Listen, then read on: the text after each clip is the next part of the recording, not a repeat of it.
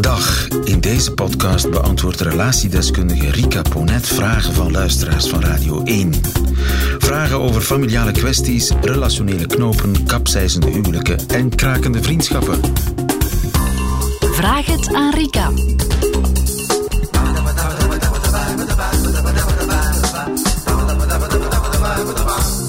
Eva schrijft: Ik ben al vijf jaar vrijgezel na een zeer intense relatie van bijna tien jaar.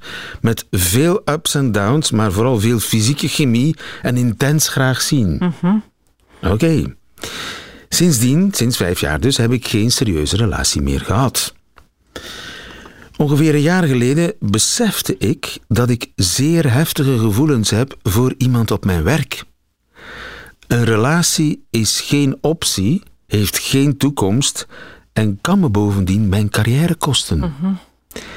Ik heb toen tijd genomen om het voor mezelf te accepteren, want er tegen vechten maakte het erger. Mijn grenzen naar die persoon in kwestie af te bakenen, voor zover dat kan. Nooit alleen te zijn met hem, enzovoort. En vooral het niet voeden en dus niet uitspreken of te veel tonen. Ook wel iets dat veel energie vraagt, want non-verbale signalen heb je uiteraard niet altijd in de hand. Ja, Ik vraag me af wat die non-verbale signalen zouden kunnen zijn. Lang oogcontact. Ah, ja, ja, ja. Zoiets. Allemaal in de hoop dat het wel zou weg hebben. Wat het wel extra moeilijk maakte, is dat hij intussen in nog meer projecten zit waarin ik betrokken ben en dus het contact verminderen eigenlijk niet kan. Oeh. Bij momenten is het zelfs zeer persoonlijk en intens, schrijft Eva. Het blijft wel professioneel, maar ik moet er zelf wel steeds erg van bekomen. Ja, maar ja. Daarnaast richtte, me, richtte ik me ook zoveel mogelijk op het leven buiten het werk. Ik beleefde een zeer losbandige zomer. En halverwege die zomer besliste ik om het toch eens via een serieuzere datingwebsite te proberen. En na een hele reeks zeer vermoeiende eerste dates ontmoette ik dan toch een zeer interessante man. De dynamiek zat van in het begin heel goed en we besloten snel om exclusief met elkaar te daten. Exclusief, dat is, dat is een hip hè, tegenwoordig. Ja, Je hebt is- daten en exclusief daten. Dat is een, een fase in het daten. Dat, dat is een fase, dat is van na onze tijd. We gaan exclusief. We Ja. gaan exclusief. Ja. Het ging ook van in het begin over zeer essentiële thema's en de communicatie ging mooi heen en weer. Ik voelde me best op mijn gemak bij hem. Maar, tjoe, heel verhaal Eva. Na 2,5 maand voel ik het enthousiasme wat verminderen. De laatste date had ik een slechte dag en moest mezelf echt naar de douche slepen om me klaar te maken voor de date. Ik merkte dat dat bij hem precies ook een beetje was. Hij zat in zijn jogging als ik toekwam. Oei, Dat is vroeg. Dat is vroeg, hè. dat is vro- tweeënhalve maand jogging. Dat, is vroeg. Ja. Hij had ook niet de beste dag. We nemen de laatste paar dates vaak voor om iets te doen en eindigen dan gewoon bij elkaar in de zetel met een paar flessen wijn. Ik had gehoopt dat deze relatie, of wat er tegenwoordig ook de term voor is, mijn gevoelens voor de man van het werk zouden gaan wegduwen, maar ik merk dat dat niet gebeurt, zelfs een beetje integendeel. Er zit op dat vlak een gigantische intensiteit die bijna verslavend is en ik ben hierdoor zeer ongeconcentreerd. Het vraagt veel extra energie om er tegen te vechten. Ik weet dat verliefdheid maar twee jaar kan duren, maar dat is nog een jaar. Hoe hou ik dit vol? Het voelt ook niet helemaal eerlijk aan wat ik aan het doen ben, maar ik kan mijn leven ook niet on hold gaan zetten voor irrationele gevoelens, hoe intens ze ook zijn. Ze gaan ooit wel over, toch? Maar wat doe ik dan best in de tussentijd? Alle raad is welkom. Hartelijk bedankt, Eva. Jeetje. Wat voel je daar nu bij, lieve? E- Ik vind dat Eva, heel veel nadenkt. Ja, In elk geval. ik word wat moe Ja. als ik het allemaal aan hoor. Ja. Maar goed, het, Ehm, het is eh, ja. een, toch een herkenbaar probleem. Je bent onmogelijk verliefd. Ja. Dat stopt niet. En dus begin je maar iets met iemand anders. Ja. Ehm, Nu, ja, als bij mij mensen over de vloer komen, dan is het uh, in de praktijk, dan um, zijn dat vaak ook uh, verhalen die alle kanten uitgaan. Ze zeggen dat dan ook al eens van, ja, sorry, ik spring precies van de hak op de tak, of het is nogal complex, of het is ingewikkeld. En dan zeg ik van, ja, maar vertel maar. En um, ja, waar we dan uiteindelijk naar kijken is, in zo'n kluwen van verhalen en emoties, um, wat komt dan het sterkst op de voorgrond gevoelsmatig? En dan, als ik nu luister naar dit verhaal, dan, um, dan gaat dat bij mij in eerste instantie, ja, waar ligt uh, haar hart, waar ligt haar gevoel, tegen wat is ze heel hard aan het, vesten, aan het vechten, of waar gaat al haar energie naartoe?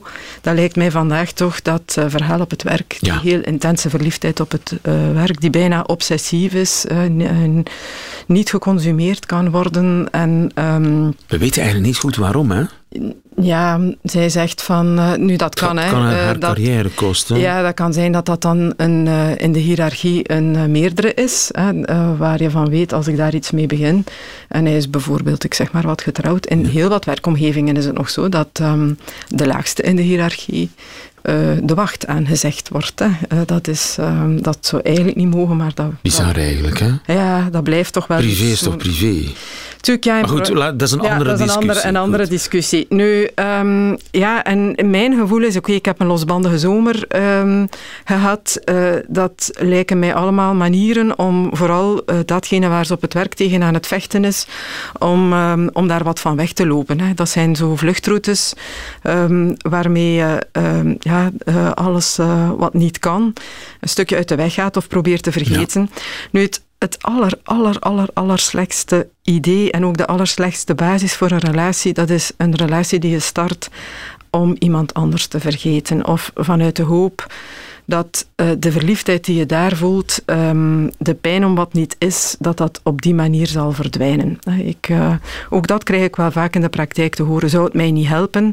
Die pijn, dat is veel. Hè? Dat is moeilijk ook. Hè? Dat is heel moeilijk om mee om te gaan. Misschien moet ik uh, beginnen daten. Hè? Dat zal mij helpen om te vergeten wat pijn doet. Tuurlijk. Um, ja. Um, het, het, klinkt logisch, hè? Het klinkt logisch. Dat is wat je maar... aan een kindje geeft. Hè? Het kindje Ja. heeft, is, is een beertje kwijt Het- en we geven een katje in de plaats. Plaats. Dat, eh, heb je dat ooit met kinderen geprobeerd? Mijn dochter was ooit haar knuffel, knuffel kwijt en ik kocht zelfs identiek dezelfde vervangknuffel, maar dat was niet dezelfde knuffel, want die had niet die deukjes en die geur en Ja. zo werkt het dus niet. Ja. Oké, Ehm, dus nu- ze is eigenlijk niet goed bezig. eh, niet echt, ja. En ja, wat vooral is, eh, en dat zegt ze ook, hè, ik, ehm, eh, ik ben nu bezig in deze nieuwe relatie.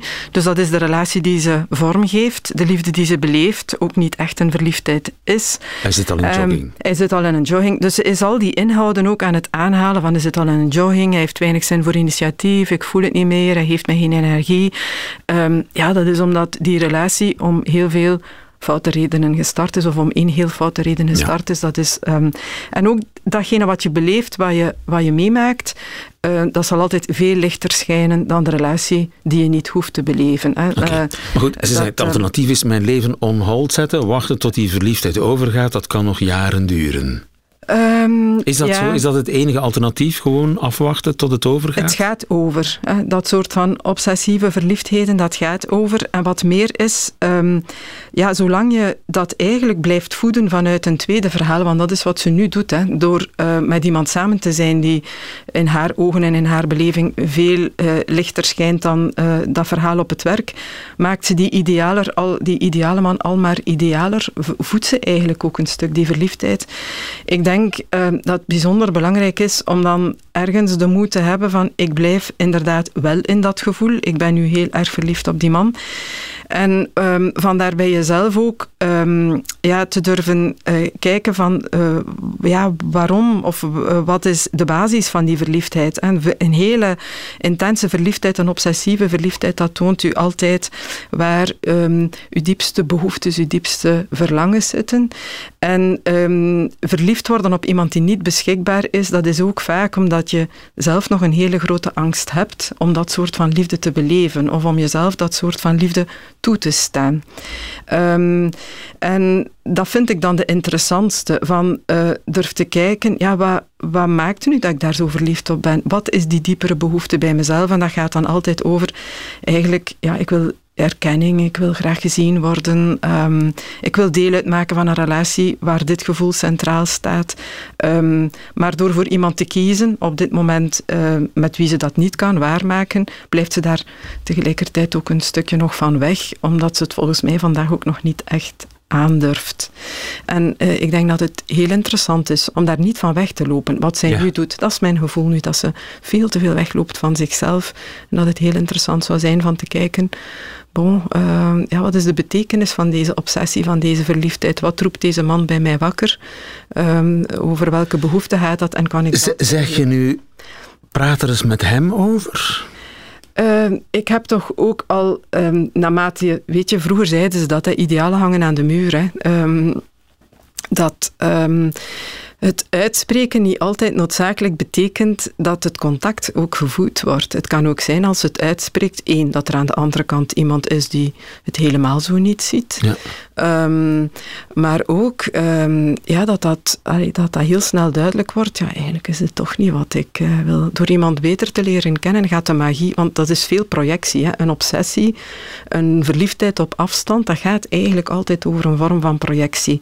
Jij ziet in de andere de invulling van al jouw behoeftes, terwijl dat je daar helemaal niet zeker van en bent. Misschien moet zij gewoon uit zijn mond horen ja, één ben je beschikbaar. Ja, of, uh, of je vanuit het, me niet. Ja, of vanuit het contact. Tja, eigenlijk zegt hij toch ook maar domme dingen. Hè? Uh, ja. Die is helemaal zo magisch niet, of zo ideaal, of zo perfect. Uh, ja, die wordt dan wat mens. En, en ja, dan, dan ja, heeft ze misschien ook het idee van... Bon, die blijkt ook na drie maanden al in zijn jogging te zitten. of die zit van dag één in zijn jogging. Hè? Laten we hopen. Ja. voor Eva dat de jogging er uh, snel aankomt. Dankjewel Eva voor uh, je brief. Ik hoop dat we jou op het goede spoor gezet hebben.